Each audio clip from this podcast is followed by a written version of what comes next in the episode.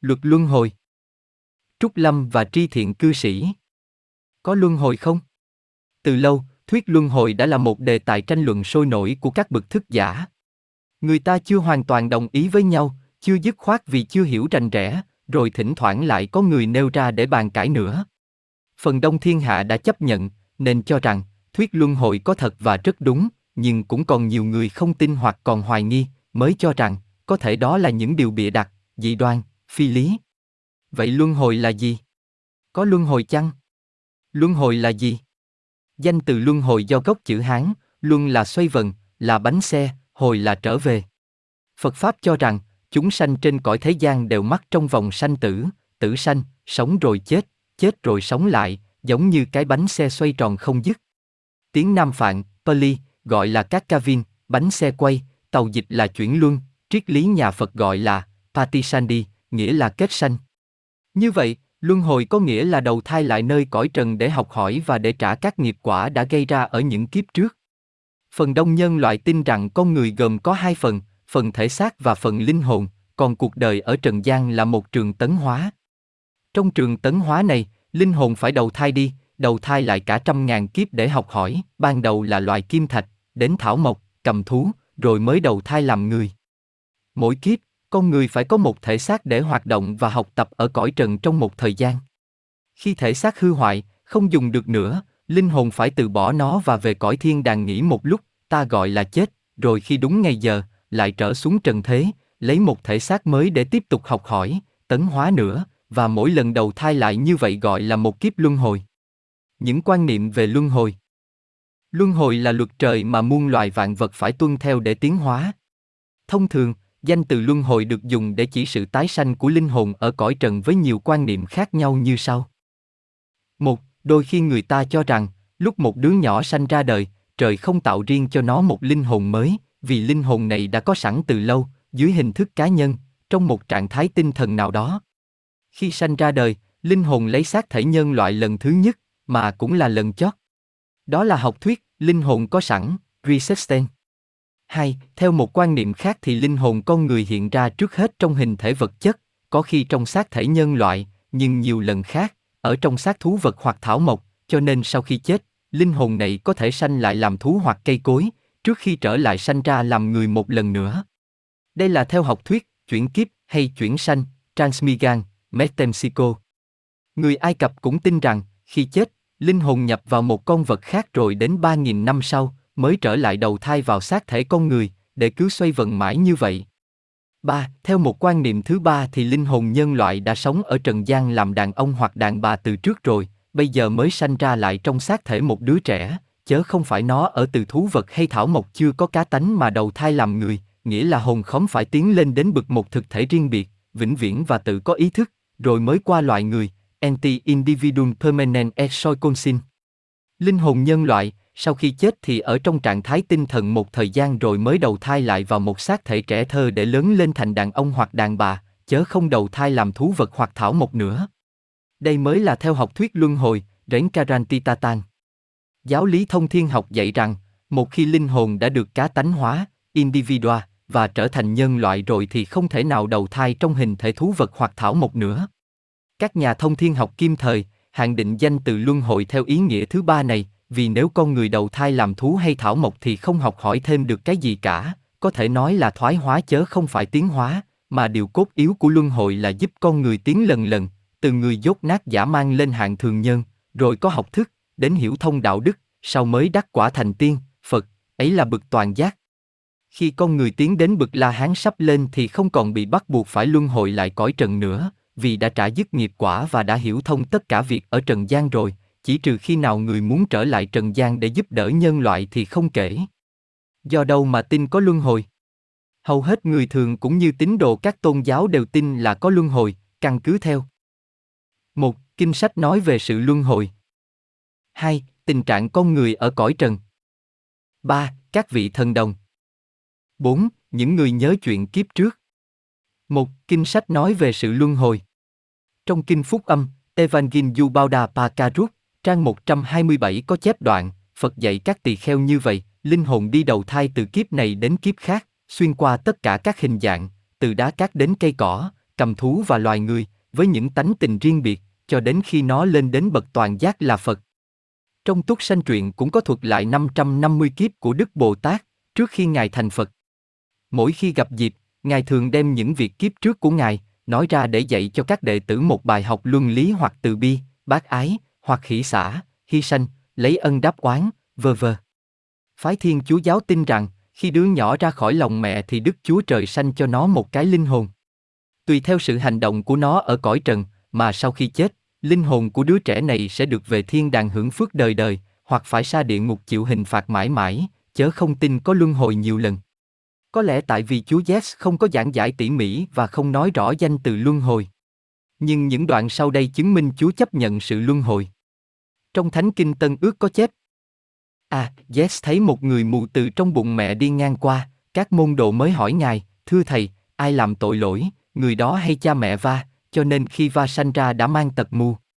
Senjin y ý chi Nếu nói cha mẹ va làm tội ác, để va mang tật mù thì không công bình, vì tội ai làm nấy chịu. Nếu nói tội của va, thì va làm tội lỗi hồi nào? Ở trong bụng mẹ thì làm tội sao được? Vậy phải nói, và đã làm tội hồi những kiếp trước nhiều rồi, nên kiếp này phải đền tội cũ, không hưởng được thú vị trong đời sống nữa. B. chúa Z dạy rằng, hãy được trọn lành như cha các ngươi ở trên trời trọn lành vậy. SCT, Matthew V, 48 Nếu Chúa dạy phải ăn ở hiền lành thì ta có thể làm được, nhưng dạy phải trọn lành, mà chỉ tập trong một kiếp thì chẳng có một người nào làm nổi. Vậy câu đó có ẩn ý là phải có luân hồi, ta phải trở lại trần gian rất nhiều kiếp để học tập thì mới đến bực trọn lành được. C. Bởi vì các nhà tiên tri và luật pháp có đoán trước tới dinh và nếu các ngươi muốn hiểu dinh thì dinh là e, ELIE, e, đấng tiên tri phải đến đó. sen Matthew 11, 13, 14 D. Yes tới địa phận Kessa Ye Philip mới hỏi môn đồ rằng, họ nói thầy là ai? Thầy đây là con của người. Các môn đồ trả lời, mấy người này thì nói thầy là dinh Baptist, mấy người kia thì nói thầy là ELIE, còn mấy người khác thì nói thầy là JEREMIE hay là một đấng tiên tri nào đó. SCT, Matthew 16, 13-14 E, các môn đồ hỏi Ngài, tại sao mấy thầy thông giáo nói Eli phải tới trước? Ngài trả lời, quả thật ELIE phải tới trước đặng sắp đặt lại mọi việc. Mà thầy nói với các con, ELIE đã tới rồi nhưng họ không nhận biết và họ đối đãi với ELIE theo ý muốn của họ. Nữa đây, cũng vậy, con của người sẽ chịu đau khổ vì họ. Các môn đồ hiểu rằng Ngài muốn nói về Jean Baptist. SCT, Matthew 17, 10, 13 Đọc qua mấy câu trên, ta thấy rõ ràng đấng Christ có dạy về luân hồi, nhưng không giải thích rõ ràng. Ngài nói Eli đầu thai lại làm Jean Baptist. Tuy ở đây Ngài không dùng tiếng đầu thai lại hay luân hồi, nhưng với những chữ tới trước, tới rồi, nếu không phải Eli đầu thai lại thì làm sao Jean là Eli cho được vả lại, Jean Baptist mới bị xử trảm cách đó ít lâu, còn Eli, dớ rái và các đấng tiên tri chết đã mấy đời rồi. Vì thế, nếu ai nói Yes là Jean Baptist thì tin rằng, hồn Jean Baptist mượn xác Yes đặng dạy đạo, bởi Yes và Jean sanh đồng thời và Jean chết trước. Còn những người nói rằng Yes là Eli, dớ rái hay là một vị tiên tri nào đó đời trước là họ tin rằng các vị ấy đầu thai lại làm Yes. Thế mà khi nghe các môn đồ trả lời như vậy, Ngài cũng không quở, đó là Ngài đã chấp nhận sự luân hồi. Nếu những lời nói đó là dị đoan, phi lý thì Ngài đã sửa dạy đệ tử rồi. Ngoài ra, còn có câu này rõ ràng hơn nữa. F, Chúa Yes nói với Nisom như vậy, thật vậy, ta nói với ngươi, nếu con người không sanh lại nữa thì không hề thấy cõi trời. Nicodem thưa rằng, làm sao một người già rồi mà sanh lại được, có thể nào chung vào bụng mẹ rồi sanh ra lần thứ nhì?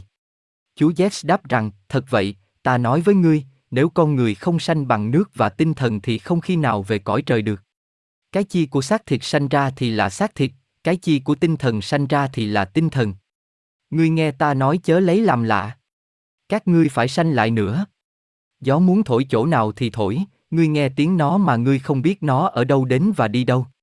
Người nào của tinh thần sanh ra cũng thế. Khi Chúa thấy Nicodem không hiểu chi hết, Chúa bèn phán rằng, ngươi là giáo sĩ dân Israel mà ngươi không hiểu mấy việc đó sao? SCT Dinh 3, 3, 8 Chúa Yes dạy là con người phải sanh lại, Rinai, chớ không phải hồn sẽ nhập vào cái xác cũ để sống lại, Reviver, sẽ resuscity. Xác thịt của cha mẹ sanh ra nên nó là vật chất, sẽ tan rã, còn linh hồn là tinh thần nên còn mãi mãi và sẽ về cõi trời. Trong Kinh Thánh Đạo Hồi cũng có đề cập đến thuyết luân hồi. Đọc những câu sau đây, ta sẽ thấy rõ. À, Đức Thượng Đế sanh ra muôn loài và cho đầu thai đi, đầu thai lại, tới chừng nào cả thảy đều trở về với Ngài. Coran XXX 10 B. Linh hồn trước hết ở trong loài kim thạch, rồi mới qua loài thảo mộc. Linh hồn ở trong loài thảo mộc không biết mấy thế kỷ, mãn lo tranh đấu mà quên hồi mình còn ở trong loài kim thạch. Khi linh hồn qua ở loài thú cầm thì không còn nhớ tới hồi ở loài thảo mộc nữa. Rồi đấng tạo hóa mới cho linh hồn đầu thai qua loài người. Linh hồn bắt đầu từ loài này đi đến loài kia, cho đến chừng nào trở nên một đấng khôn ngoan. Le Navi Ngoài những lời dạy của các vị giáo chủ các tôn giáo, chúng ta còn có thể căn cứ vào tình trạng con người khi mới sanh lại ở cõi trần và những hiện tượng đặc biệt thường xảy ra ở thế gian như trường hợp các vị thần đồng và những người chết rồi đầu thai lại sớm còn nhớ chuyện kiếp trước mà tin rằng có sự luân hồi hai tình trạng con người ở cõi trần. Ai cũng phải nhìn nhận rằng, con người sanh ra nơi cõi trần đều ở trong tình trạng khác nhau, người thì mạnh khỏe, kẻ thì ốm đau, người lành lặn, kẻ lại tật nguyền, người thì gặp cảnh sang giàu, vui sướng, người lại ở nhầm gia đình nghèo khó gian lao, người thì thông minh, sáng suốt, người lại dốt nát, ngu khờ. Có người học ít mà tài cao, trí rộng, việc nào làm cũng được. Có kẻ siêng năng cặm cụi làm ăn mà nghèo mãi còn người biến nhát mà lại gặp thời may, giàu có thảnh thơi. Nhiều người hiền lành, tử tế, lại gặp nạn tai còn người hung ác lại hưởng nhiều hạnh phúc. Nếu không chấp nhận có luật luân hồi, nhân quả gây ra thì tình trạng này, ta mới giải thích làm sao đây. Ví như con người chỉ sanh ra trong một kiếp, để rồi khi thác, người lành lên thiên đàng, người ác xa địa ngục, thế là hết, thì tại sao thượng đế hay đức chúa trời là đấng toàn năng, không sanh con người đồng một tánh tình như nhau, đều hiền lành đều mạnh khỏe hết, hay thông minh hết vờ vờ như vậy có phải là công bình hơn không? Tại sao lại đầy đọa sanh linh trong cảnh khổ đau thảm khốc? Điều này chúng ta cũng không thể dựa vào sự di truyền nòi giống mà giải thích được, vì biết bao trường hợp, cha mẹ cứu đẻ con tiên, cha mẹ hiền sanh con dữ, hoặc cha mẹ ương yếu, sanh con bụ bẩm, cha mẹ mạnh khỏe, sanh con tật nguyên sách nho có câu, sanh tử bất sanh tâm, sanh ngư vô sanh giác, sanh con há dễ sanh lòng trâu mẹ sanh trâu con, đầu có sanh sừng. Ba, các vị thần đồng. Chúng ta cũng nghe nói đến các vị thần đồng, tức là những đứa trẻ còn nhỏ tuổi, chưa đầy đủ trí khôn, chưa vào trường học hỏi, thế mà chúng đã biểu lộ được thiên tài, xuất chúng trong mọi địa hạt, văn chương, thi phú, khoa học, tôn giáo, vờ vờ. Làm cho các bậc thức giả, các nhà bác học phải khâm phục. Năm 1911 một cậu bé tên Ferrero mới có 4 tuổi rưỡi mà đã điều khiển ban âm nhạc ở Folly Burger, một cách vững vàng và khéo léo. Van Kep Khoje Bru chết ngày 12, 8, 1873 lúc cậu mới 10 tuổi 11 tháng, cậu để lại 350 bức tranh mà theo lời ông Adon Sai có chân trong hàng lâm viện khoa học, văn chương và mỹ thuật ở nước Bỉ cho biết, có những bức tranh khéo đến đổi có thể ký tên các họa sĩ trứ danh như Diaz, Corot, Salvatore Rosa, v.v. Vào đó, cũng không ai nghi ngờ là giả mạo. Gauck Brunsit là một nhà thiên văn và toán học kỳ tài, đã giải quyết những bài toán đố hồi mới có 3 tuổi. William C.D. xứ Ixye Massachusetts, mới 2 tuổi đã biết đọc, biết viết, 4 tuổi biết nói 4 thứ tiếng, 12 tuổi được vào học trường Massachusetts Institute of Technology là nơi mà những người khác phải đúng 21 tuổi mới được nhập học. Tại Đại học đường Harvard, Ngài diễn thuyết về vấn đề bề đo thứ tư của không gian, tứ nguyên không gian, 4E dimensional, cho các vị giáo sư khoa cao đẳng toán học nghe, làm cho các vị này phải kinh dị vô cùng. Henry Johannes, sanh tại Lubeck năm 1721, mới sanh ra đã biết nói. Tới 2 tuổi biết được ba thứ tiếng. Cậu học viết trong vài ngày và tập làm những bài diễn văn ngắn. Khi 2 tuổi rưỡi, cậu chịu khảo hạch về địa dư và sử ký cận đại. Cậu chết ngày 17, 6, 1725 vì bị dứt sữa. Tung Tuyên ở làng Trawadi Delta, Rangoon, Miến Điện, hồi mới 5 tuổi đã giảng đạo hay hơn các vị hòa thượng. Nhiều ông sư đem những chỗ khó trong triết lý đạo Phật vấn nạn cậu, cậu giải đáp một cách rành rẽ. Cậu đọc nhiều đoạn kinh mắc mỏ bằng tiếng Pali, rồi dịch thuộc lòng bằng tiếng Burmese. Ngày 28 tháng 5 năm 1924 cậu ngồi xe hơi đi từ Pamit đến Trom, dọc đường bá tánh đua nhau đón xe rất đông đảo, đặng nghe thuyết pháp. Tới Trom, mặc dầu trời nắng gắt, cậu leo lên cao rồi đứng giữa trời dạy đạo, từ 12 giờ rưỡi cho tới 2 giờ rưỡi, mà không biết mệt mỏi chi cả. Thần đồng Đại Hàn Kim Ung Dông ở Hán Thành, sinh ngày 7 tháng 3 năm 1963, con trai của ông giáo sư vật lý học Kim Su Sung, 33 tuổi, dạy học tại Đại học đường Han Giang và bà Yu Mi Ung Hyun, 33 tuổi, giáo sư môn vệ sinh tại Quốc gia Đại học đường Hán Thành. Hồi tháng 9 năm 1966, em đã sang Hoa Kỳ du học, dưới sự giáo huấn của giáo sư vật lý học Alan J. Sney tại Đại học đường Michigan, được hưởng học bổng hàng năm 3.500 Mỹ Kim. Em mới 3 tuổi, cao một thước, cân nặng 14 kg rưỡi, mà nói thạo Anh ngữ, Đức ngữ cũng như tiếng Triều Tiên là tiếng mẹ đẻ. Em có thể làm được những bài toán phức tạp với những vi phân toán và tích phân toán một cách dễ dàng. Em cũng là một tay viết Hán tự tại ba và làm thơ rất chỉnh. Khi sanh ra được 3 tháng, em mọc cùng một lúc 19 cái răng và nói bập bẹ được vài tiếng. 6 tháng em biết đi, nghe và thuộc lòng tên các loại thảo mộc và súc vật trong những cuốn sách giáo khoa bậc tiểu học. Hồi được 13 tháng, em đã học thuộc được mấy trăm chữ ngữ vựng Anh. Một tháng sau, em nói được cả tiếng Đức. Đến 18 tháng, em Kim đã biết cách sử dụng bút lông, mực tàu viết Hán tự, ít lâu sau, bắt đầu vẽ bằng viết chì. Em bắt đầu viết nhật ký, khi em được 20 tháng, và từ đó đã viết được hàng ngàn trang giấy, vừa viết, vừa vẽ, vừa làm thơ. Một số tạp văn và minh họa của em đã được xuất bản tại Hán Thành hồi đầu năm 1966. Hiện nay, em Kim sinh sống tương đối không khác gì một trẻ em bình thường, ngoại trừ trí thông minh phi thường. Theo bài của Dêm Kim, Liên hiệp thông tấn xã quốc tế, Thế giới tự do. Thử hỏi, nếu không có luật luân hồi, và nếu các vị này không sanh trở lại trần gian nhiều kiếp để học hỏi, luyện tập thì bây giờ làm sao hiểu biết thông minh dường ấy? Nhờ đã luân hồi nhiều kiếp, rèn luyện chuyên môn và tấn hóa cao, nên kiếp này xác, vía, trí, đều tinh vi tốt đẹp họ mới nhớ và biểu lộ được quá sớm, những biệt tài của họ đã thụ đắc trong những kiếp trước. Những điều chúng ta đã học hỏi, kinh nghiệm đúng đắn, cũng như những đức tánh tốt đã luyện tập được trong kiếp trước rồi thì không bao giờ bị mất, dầu có luân hồi nhiều kiếp cũng vậy.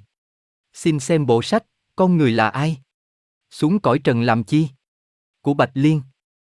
4. Những người nhớ chuyện kiếp trước. Ngoài hạng thần đồng ra, chúng ta còn căn cứ vào những người nhớ chuyện kiếp trước. Theo khoa học bí truyền thì người thường, khi chết, linh hồn phải qua ở cõi trung giới một thời gian, lâu bằng số tuổi ở cõi trần, rồi mới lên cõi thượng giới hay thiên đàng. Tại đây linh hồn được sống thung dung, sung sướng một thời gian ngắn, rồi mới đến kỳ đầu thai kiếp khác. Người sống hiền lành, biết đạo đức, lo làm phải lại càng ở lâu hơn, có thể đến vài ngàn năm. Nhưng cũng có những người đi đầu thai lại sớm, trong vòng năm, 10 năm. Những người này gồm có hai hạng. A. À, hạng tấn hóa khá cao, những vị đại đức chân tu, đệ tử tiên, cần trở lại cõi trần để tiếp tục giúp đời, học thêm kinh nghiệm và trả cho dứt các nghiệp quả tiền kiếp. Khi bỏ xác, họ nhờ các bậc chân sư giúp họ đầu thai sớm để phụng sự nhân loại. B. Hạng thứ hai là những người chết một cách tức tối, hoặc còn việc chi chưa thanh toán xong ở cõi trần, họ quá muốn trở lại để giải quyết. Nhờ ý chí mạnh mẽ, họ đầu thai được sớm hơn thường lệ. Hai hạng người này có thể nhớ lại những việc kiếp trước. Tuy nhiên, các vị đệ tử tiên, thánh, vẫn tiếp tục giữ tình trạng ấy luôn và tiến bộ thêm, còn hạng thường nhân, có thể trong vòng 5-7 năm, khi tuổi càng lớn thì những ký ức đó cũng lui dần vào dĩ vãng, rồi quên hết, và trở lại người bình thường. Dưới đây là những bằng chứng để xác nhận điều đó. Đầu thai làm con hai lần. Câu chuyện này đăng trong các báo, Banner Offline tại Boston, ngày 15, 10, 1892, báo Global Democrat ở St. Louis, ngày 20, 9, 1892, và báo Le Brooklyn Lager, báo Le Miwan Sentinel, ngày 25, 9, 1892, do đương sự là ông Isaac J. Foster, một người có danh giá thuật lại. 12 năm trước, Isaac J. Foster ở tại địa phận Effingham, Illinois, nơi đây ông bỏ một đứa con gái tên là Mary. Năm sau, ông qua ngụ tại Dakota. Ở đây, vợ ông sanh được một đứa con gái khác, đặt tên là Nelly. Năm 1892, Nelly đã lên 9 tuổi. Từ ngày Nelly biết nói, nó không bao giờ chịu nó tên là Nelly, mà nó xưng là Mary. Một hôm có việc, Isaac J. Foster trở về Effingham, ông dắt Nelly theo. Đây là lần đầu tiên Nelly được đến Effingham, nhưng vừa tới nơi là nó đã biết liền ngôi nhà cũ của nó và những người mà Marie quen từ trước. Trước kia, Marie có học ở một ngôi trường cách nhà nó độ một ngàn rưỡi thước, còn Nelly chưa tới đó lần nào, nhưng nó tả trúng hết và nó xin dắt nó đến thăm trường của nó. Đến nơi nó chạy lại nơi con Marie ngồi trước kia và nói rằng chỗ đó là chỗ của nó. Chuyện cô SHANTI thác ở MUTTRA, đầu thai lại ở Delhi. Tiếp theo đây là câu chuyện đã được ba ông, Lala Deshbandu Gupta, chủ nhiệm báo The Daily Ta, nhà lãnh tụ ái quốc Pandit Neki Pram Sama và trạng sư Chan Mathur điều tra kỹ lưỡng và gửi cho báo chí. Chuyện này đã làm chấn động dư luận thế giới, vì nó có quan hệ đến triết lý của cuộc đời. SHANTI, một cô gái sanh ra ở Delhi, Ấn Độ. Từ mới sanh tới 4 tuổi, Shanti như một người câm. Qua 4 tuổi nó mới nói được, và nói nhiều việc dường như là kết quả của sự nhớ lại những chuyện kiếp trước, do sự liên tưởng mà ra. Như khi nó ăn bánh thì nó nhắc lại những thứ bánh nó ăn tại nhà nó ở Mutra hồi kiếp trước, khi mặc quần áo cũng vậy, nó tả lại cách ăn mặc của nó hồi ở Mutra. Nó thường nói tới việc chồng con, nhà của nó ở kiếp trước, chồng nó là một người buôn bán vải. Nhà nó sơn màu vàng và gần bên có nhiều tiệm đặc biệt.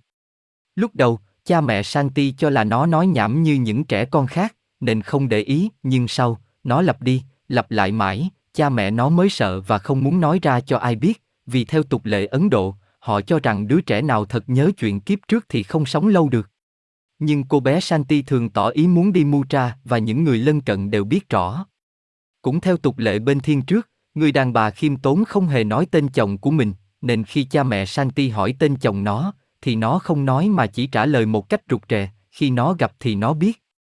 Một ngày kia, ông cậu của nó là ông Bisan Chang, giáo sư trường Ramjas School, Daryagan, Delhi, tới thăm, ông hứa với nó, nếu nó nói tên chồng trước của nó, thì ông sẽ dắt nó đi mua trà. Santi mới nói nhỏ với ông, chồng nó tên Pandit Kedarnath Chabi. Ông nói với nó là để ông điều tra trước rồi sẽ dắt nó đi, nhưng rồi ông đồng ý với cha mẹ nó là bỏ qua câu chuyện không nhắc tới nữa. Trong một ngày lễ, ông giáo sư, cậu nó, thuật chuyện này cho ông La La Ki sau chàng M.A. hiệu trưởng hồi hưu, ở số 7, đường Daria Gan tại Delhi nghe chơi. Ông này muốn biết Santi. Trong cuộc gặp gỡ ông hiệu trưởng, Santi cho ông biết địa chỉ của Kedarnath, chồng nó, và tả hình trạng cái nhà cũ của nó. Ông La La Ki sau chàng, theo địa chỉ cô bé nói, viết một cái thơ cho Pandit Kedarnath, kết quả làm cho ông và mọi người hết sức ngạc nhiên, vì Kedarnath trả lời là, những điều cô bé nói đều đúng sự thật. Trong thơ Kedarnath còn ngỏ ý xin cho một người bà con tên Pandit Kanji Mang làm trong sở ông Banaman Gunjari tại Delhi đến giáp mặt cô bé. Gia đình cô Santi chịu, và khi giáp mặt, chẳng những cô bé nhận được Kanji Mang là bà con còn nhỏ tuổi của chồng kiếp trước, mà cô còn trả lời rất đúng những việc kín nhiệm trong gia đình. Sự lạ lùng càng tăng nên Kanji mang mới kêu anh là Kedarnath Chabi từ Mutra qua Delhi. Khi Kedarnath cùng con đến, Santi nhận ra chồng con liền và khóc nức nở cả giờ. Kedarnath hỏi cô bé nhiều việc thầm kín trong gia đình để thử ký ức của cô. Santi trả lời đúng cả, làm Keda động lòng xa nước mắt và quả quyết là linh hồn vợ y thác ở Mutra đã đầu thai lại. Chuyện này tóm tắt một đoạn trong bản dịch tờ phúc trình của Hội Liên minh Quốc tế Da Trắng ở Delhi. Ngoài ra còn biết bao nhiêu chuyện đã xảy ra như hai trường hợp trên, ngay ở Việt Nam cũng có một vụ mới xảy ra ở Phú Lâm Tân Châu, hồi năm 1965, một đứa trẻ thuật lại việc kiếp trước, nó bị ám sát hồi 10 năm qua, nhưng vì không ai theo dõi, điều tra và vì gia đình cố ý giấu, nên ít người được biết. Một vị thượng tọa tái sanh. Bài này trích trong quyển Mấy thầy tu huyền bí ở Tây Tạng và Mông Cổ của đoàn Trung Còn. Ở Tây Tạng, trong những chùa lớn, mấy vị thượng tọa có cái thuật thác rồi thì sanh trở lại để cầm quyền ngôi chùa của mình như trước. Có một ít vị thượng tọa mà người ta gọi là Phật sống, hoặc Phật, Bao Đa Vi Vang. Nhiều vị tu hành đắc đạo xong cũng còn tái sanh để hộ trì ngôi tam bảo, hoặc để làm cho xong chức vị của mình. Sau khi mấy vị lạc ma ấy bỏ cái xác thân cũ thì người ta lo đi tìm cái thân mới, để thỉnh đem về chùa. Có khi các ngài đầu thai vào những gia đình ở. Cách chùa rất xa, chẳng tiện cho người ta tìm kiếm, rồi ngẫu nhiên một hôm, thầy trò gặp nhau, ôn nhắc những việc hàng huyên và trở về chùa cũ. Dưới đây là câu chuyện do bà Alexandra David Net, một người Pháp, đã thấy tận mắt. Năm ấy, tôi ở tại Cung Bung, trong đền của Đức Lạc Ma tái sanh, tên là Pegio. Gần đó có đền của Đức Lạc Ma tái sanh khác tên là Agnai Tờ Sang. Vị này tịch đã 7 năm rồi, song người ta chưa tìm ra được nơi tái sanh của ngài. Trong lúc ấy, viên trị sự của chùa coi bộ không lấy làm buồn. Ông lo cai quản luôn điền sản của vị thượng tọa và của mình, đôi bên đều được thuận tiện. Nhất là cơ nghiệp riêng của ông thì càng ngày càng mở mang, phát đạt. Một hôm, nhân việc giao dịch, ông phải đi về miệt nhà quê, nên ghé lại một nhà làm rẫy để giải khát và nghỉ chân. Trong khi bà chủ nhà nấu trà để đãi ông, ông rút trong đẩy ra một bộ đồ hút bằng ngọc thạch. Vừa kê miệng vào hút thì một đứa trẻ đang chơi trong xó bếp bỗng chạy đến ngăn ông lại. Cậu vừa để tay lên bộ đồ hút, vừa hỏi ông với giọng của trách. Sao lại dùng bộ đồ hút của ta? Viên trị sự dường như bị sét đánh.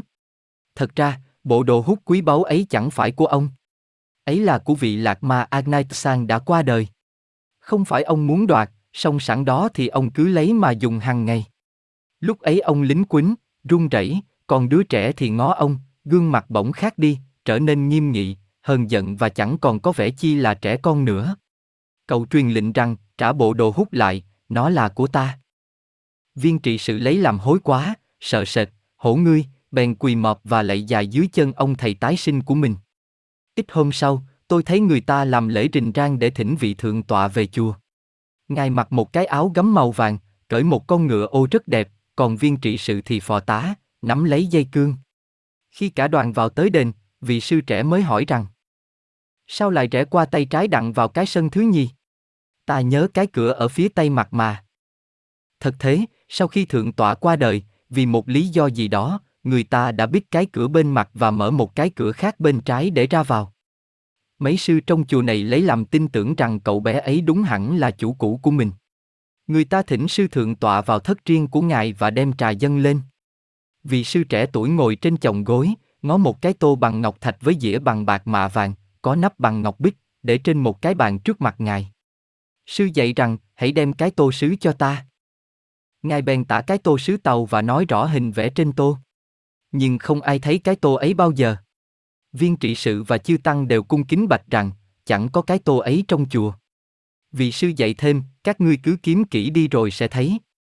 Thình linh, dường như có một ánh sáng của trí nhớ xẹt vào trong ốc, ngài bảo kiếm trong một cái tủ sơn để trong một căn phòng, nơi ấy, người ta để những đồ ít hay dùng.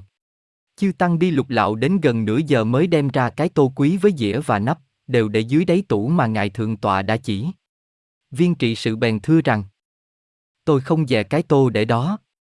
Chính tự tay ngài cất, chúng tôi đâu có biết, vì trong phòng ấy chỉ để những đồ tầm thường mà thôi.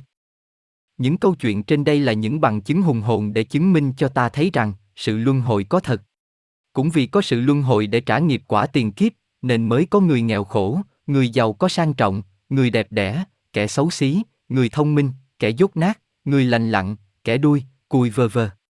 Tùy theo cái nhân mà họ đã gieo ở những kiếp trước, bây giờ họ phải gặt những quả tương xứng. Mục đích của sự luân hồi Con người là một điểm linh quan của Thượng Đế, là chân thần của Ngài, tách ra xuống trần với mục đích để học tập, nghiên cứu, kinh nghiệm, cho đến khi thông hiểu tất cả việc ở trần gian, con người sẽ được trọn sáng, trọn lành, trở thành một vị thượng đế như ngài và tạo lập một thái dương hệ khác. Muốn được như vậy, con người cần phải trở lại cõi trần không biết mấy ngàn lần mới học xong. Nhưng khi xuống trần, con người còn bỡ ngỡ, nên bị các thể xác, vía, trí, lấn lướt, các thị dục lôi cuốn, vật chất cám dỗ làm cho quên mất bổn phận, quên nguồn cội thiên liêng của mình, để phàm nhân mãi mê cuộc sống giả tạm ở cõi trần, tìm những sự thích ý, mặc cho các thể phóng túng, chúng nó đều xưng là con người để làm nhiều điều sái quấy, gây thành nghiệp quả, và do đó phải luân hồi thêm nhiều kiếp để trả cho rồi những oan trái cùng rút kinh nghiệm. Mà hễ còn trong vòng luân hồi thì con người vẫn còn phải chịu sự khổ não không sao tránh được. Linh hồn và các thể Đến đây, chúng ta cần tìm hiểu xem cái gì bị luân hồi. Linh hồn và các thể, hay là các dụng cụ của linh hồn, ra sao? Linh hồn con người là chân thần, ấy là một tâm thức có cá tánh riêng biệt và bất diệt, sống trong một thân hình bằng chất thượng thanh khí cao, Mati Mentan Supri. Thân này có hình dáng con người, không phân nam, nữ, ngoài có bao một bầu hào quang hình quả trứng sáng rỡ, tinh xảo, màu sắc biến đổi lẹ làng như cảnh mặt trời lặn. Thân hình đó gọi là Ogoedit, và bầu hào quang bao bọc ở ngoài, hợp thành một chỗ ở vĩnh cửu của linh hồn. Nhà thông thiên học kim thời gọi nó là nhân thể, cấp câu sang, thượng trí. Nó được trường tồn cho đến khi linh hồn giả từ dãy hành tinh này, nó mới tan rã. Linh hồn vốn không sanh, không tử, không trẻ, không già, không bệnh. Linh hồn bất diệt, cứ tăng trưởng quyền năng về bác ái, tư tưởng, động tác theo thời gian, đúng với cơ tiến hóa của Thượng Đế đã vạch sẵn. Ban sơ, linh hồn tăng trưởng nhờ trải qua sự kinh nghiệm trong lúc sanh sống nơi các loài thấp kém nhất. Linh hồn tạo ra một thể hạ trí, bằng chất thượng thanh khí thấp, dùng để suy xét, tưởng tượng. Kế đó, tạo ra một thể vía bằng chất thanh khí để diễn tả những tình cảm và ý muốn.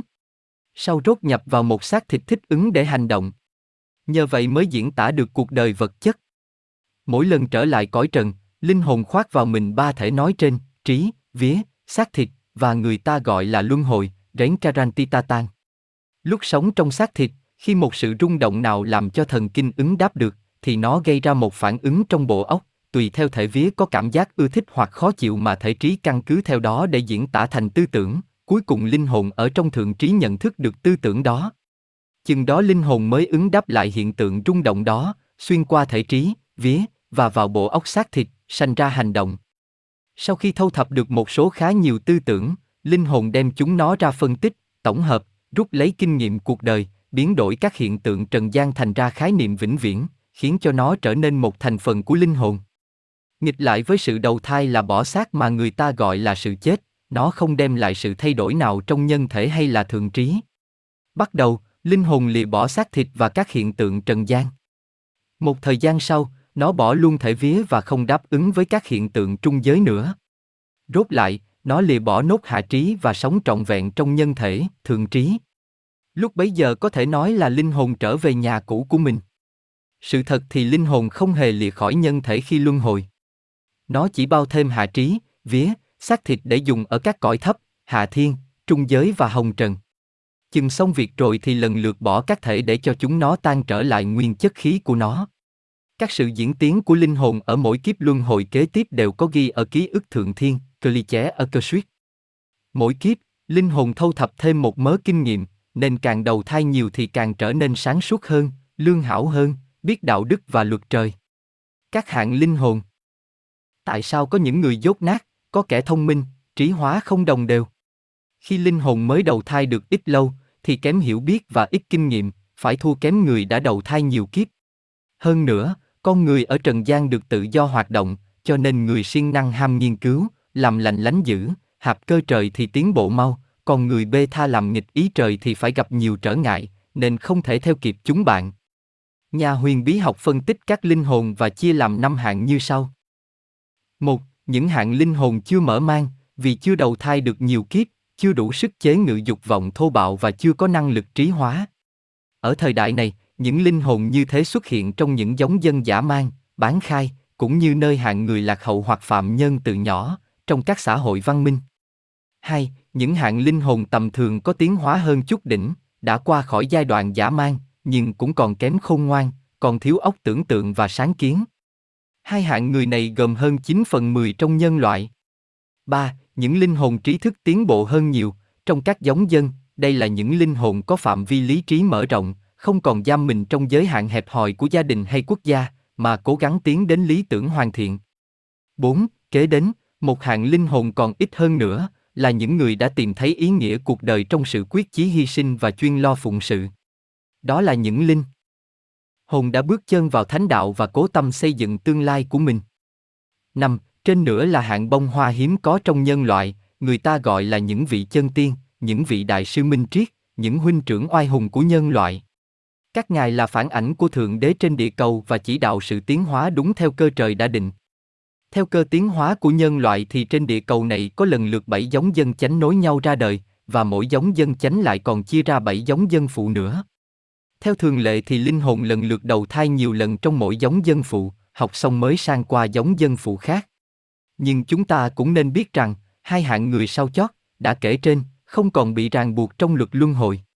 Vị chân tiên, Adep, không cần phải luân hồi nữa, vì Ngài đã thu thập đầy đủ tất cả các kinh nghiệm do các nền văn hóa hiến dân cho linh hồn. Ngài đã làm xong công việc mà cơ trời đã định cho con người, Ngài đã trở thành một cây cột trong đền thờ Đức Chúa Trời, mặt thị lục, Apocalypse 3, 12, và không còn ra khỏi nơi đó nữa. Tuy nhiên, có nhiều vị chân tiên đầu thai giữa loài người, để lãnh vai lập pháp và dẫn đạo, để liên hợp loài người với Thượng Đế. Khi một vị chân tiên muốn đầu thai thì tự Ngài lựa chọn lấy ngày giờ và chỗ để sanh ra, vì Ngài đã hoàn toàn làm chủ vận mạng của Ngài. Những linh hồn đã để chân vào thánh đạo là hàng đệ tử của các chân sư minh triết, thường thường, sau khi chết vài tháng hoặc vài năm, họ đầu thai trở lại trần gian, dưới sự điều khiển của chân sư, chớ không lìa bỏ vía và trí như người thường, họ không cần hưởng cảnh thiên đàng.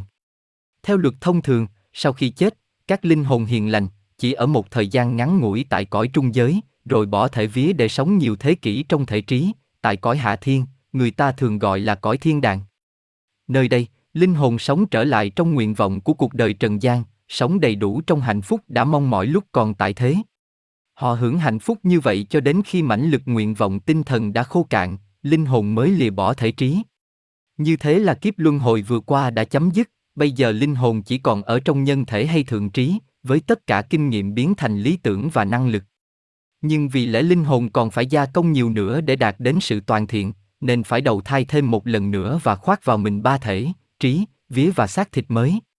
Vì đệ tử đã để chân vào thánh đạo nên không theo phương pháp tiến hóa thông thường này, người từ bỏ tất cả thời gian được hưởng phúc ở thiên đàng để trở lại cõi trần, tiếp tục phụng sự chân sư, vì thế, sư phụ của Va chọn lựa ngày giờ và nơi sanh cho Va, và trong kiếp mới này, Va vẫn còn giữ thể trí và vía cũ, chỉ lấy thêm một xác thịt mới mà thôi.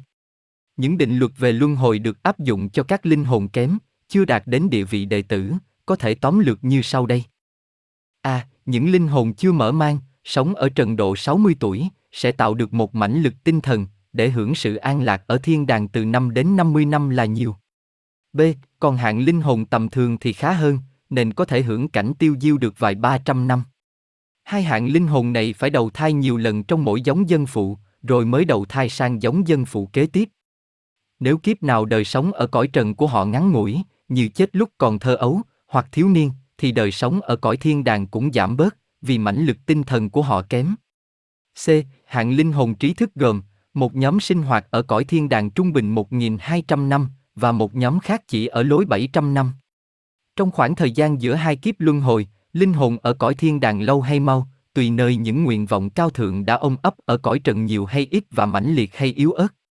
Phần đông, nếu họ sống ở cõi trần được 60 tuổi thì họ có thể tạo được một đời sống ở thiên đàng từ 1.000 đến 2.000 năm, tùy theo sức mạnh tinh thần của họ, và cần phải có đủ thời gian để biến đổi kinh nghiệm thành năng lực. Trung bình, những linh hồn trí thức phải đầu thai lại trần gian hai lần trong mỗi giống dân phụ, nhưng có khi linh hồn đã sớm học xong, đầy đủ những bài học của một giống dân phụ nào trước rồi thì họ có thể sang qua lớp khác, khỏi đầu thai trở lại giống dân phụ đó lần thứ hai. Còn gặp khi họ học chưa xong bài học đó thì phải đầu thai trở lại giống dân phụ đó thêm một lần thứ ba nữa. Linh hồn không phân nam, nữ nhưng phải đầu thai trong xác thể đàn ông hay đàn bà để dễ học tập những đức tánh tốt hợp với nam tánh hay nữ tánh. Theo thường lệ thì linh hồn không luân hồi liên tiếp làm đàn ông hoặc đàn bà quá 7 lần, và cũng không ít hơn 3 lần. Thời gian ở trong xác thịt tại cõi trần lâu hay mau, đúng theo nhân quả, do các vị nam tào, bắt đầu định sẵn, căn cứ vào nghiệp duyên kiếp trước, vì vậy, người ta mới nói, chính ta định số mạng cho ta, bởi vì kiếp này ta thọ hưởng kết quả của những kiếp trước mà ta đã thi hành, và ở kiếp tương lai ta sẽ thọ hưởng kết quả của kiếp này và của các kiếp trước còn lại. Sự tự vận, tự tử, không khi nào có định trước trong phần số của một người nào cả, con người hoàn toàn chịu trách nhiệm đối với hành vi như thế, mặc dầu trách nhiệm này cũng có thể cùng chia với kẻ khác. Mỗi linh hồn tiến hóa theo con đường riêng của mình, tuy vậy, trên đường đi dịu vợi không phải cô đơn, và hằng nắm tay cùng đi với những linh hồn mà va thương mến. Trong những kiếp luân hồi liên tiếp, có khi làm chồng, làm vợ, khi làm cha mẹ, con, cháu, anh, em, có khi đầu thai chung một gia đình, có khi ở gần nhau, có khi đầu thai ở hai xứ cách xa nhau, rồi sau lại gặp nhau, lần đầu, tức thì thân yêu nhau. Như thế, các linh hồn là anh em với nhau, nhưng khi nhập vào xác thịt ở trần gian thì phân ra tôn ti, thượng hạ, vai vế trong gia đình, để tiện bề dìu dắt lẫn nhau, để thi hành phận sự, chừng bỏ xác trở về ngôi cũ thì đều là con của đấng tạo hóa, cũng giống như trong một buổi diễn kịch, có vua, tôi, cha, con, chồng vợ, đủ hạng người, đến khi vãn hát rồi thì đều là anh em trong gánh hát tại sao không nhớ việc kiếp trước? Ta nhớ được mọi việc là nhờ thể trí, nhưng mỗi khi đi đầu thai lại thì thể trí và thể ví kiếp trước đã tan rã hết, lẽ tự nhiên ta phải quên việc cũ. Nhưng các điều học hỏi, kinh nghiệm kiếp trước đã thành ra năng lực, không bao giờ mất. Nếu kiếp trước ta giỏi về toán học, kiếp này ta học môn toán dễ dàng và giỏi hơn kiếp trước, các thứ chuyên môn khác cũng vậy. Mặc dầu cái trí mới này cũng giống in cái trí cũ, có đủ tài năng, thông minh, khôn ngoan như hồi kiếp trước, nhưng không ghi các chi tiết đã học kiếp trước. Nó chỉ bắt đầu ghi các điều kinh nghiệm mới ở kiếp này mà thôi, cũng giống như nhà buôn đã kết toán xong năm cũ, bây giờ vào sổ mới, chỉ ghi lại kết quả số vốn chỉ tồn, để rồi tiếp tục ghi các chi tiết thâu suất mới. Thể trí mới của ta cũng bắt đầu ghi các sự tìm tòi, nghiên cứu, nhận xét mới.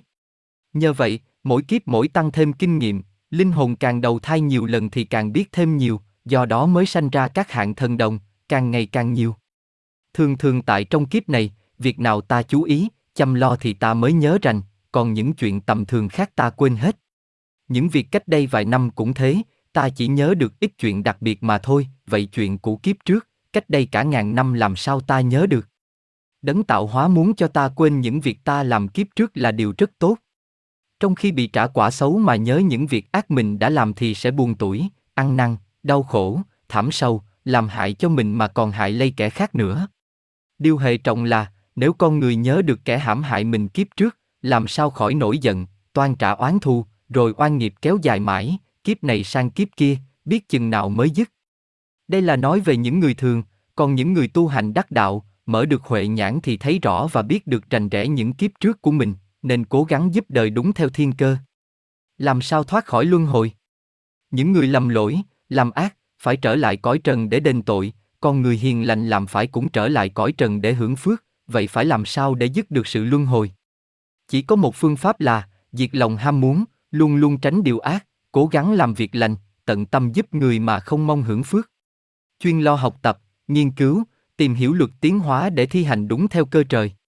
Ngày nào ta trả dứt các quả ác, vui lòng phụng sự nhân loại không ngừng, hiểu thông tất cả luật trời, được đắc quả chân tiên rồi thì không còn bị bắt buộc phải luân hồi nữa. Ta đã được giải thoát. Luân hồi là luật trời, bất di, bất dịch. Giàu tin hay không, nhân loại cũng bị nó chi phối. Nếu biết lợi dụng nó thì ta sẽ sớm được phản bổn hường nguyên.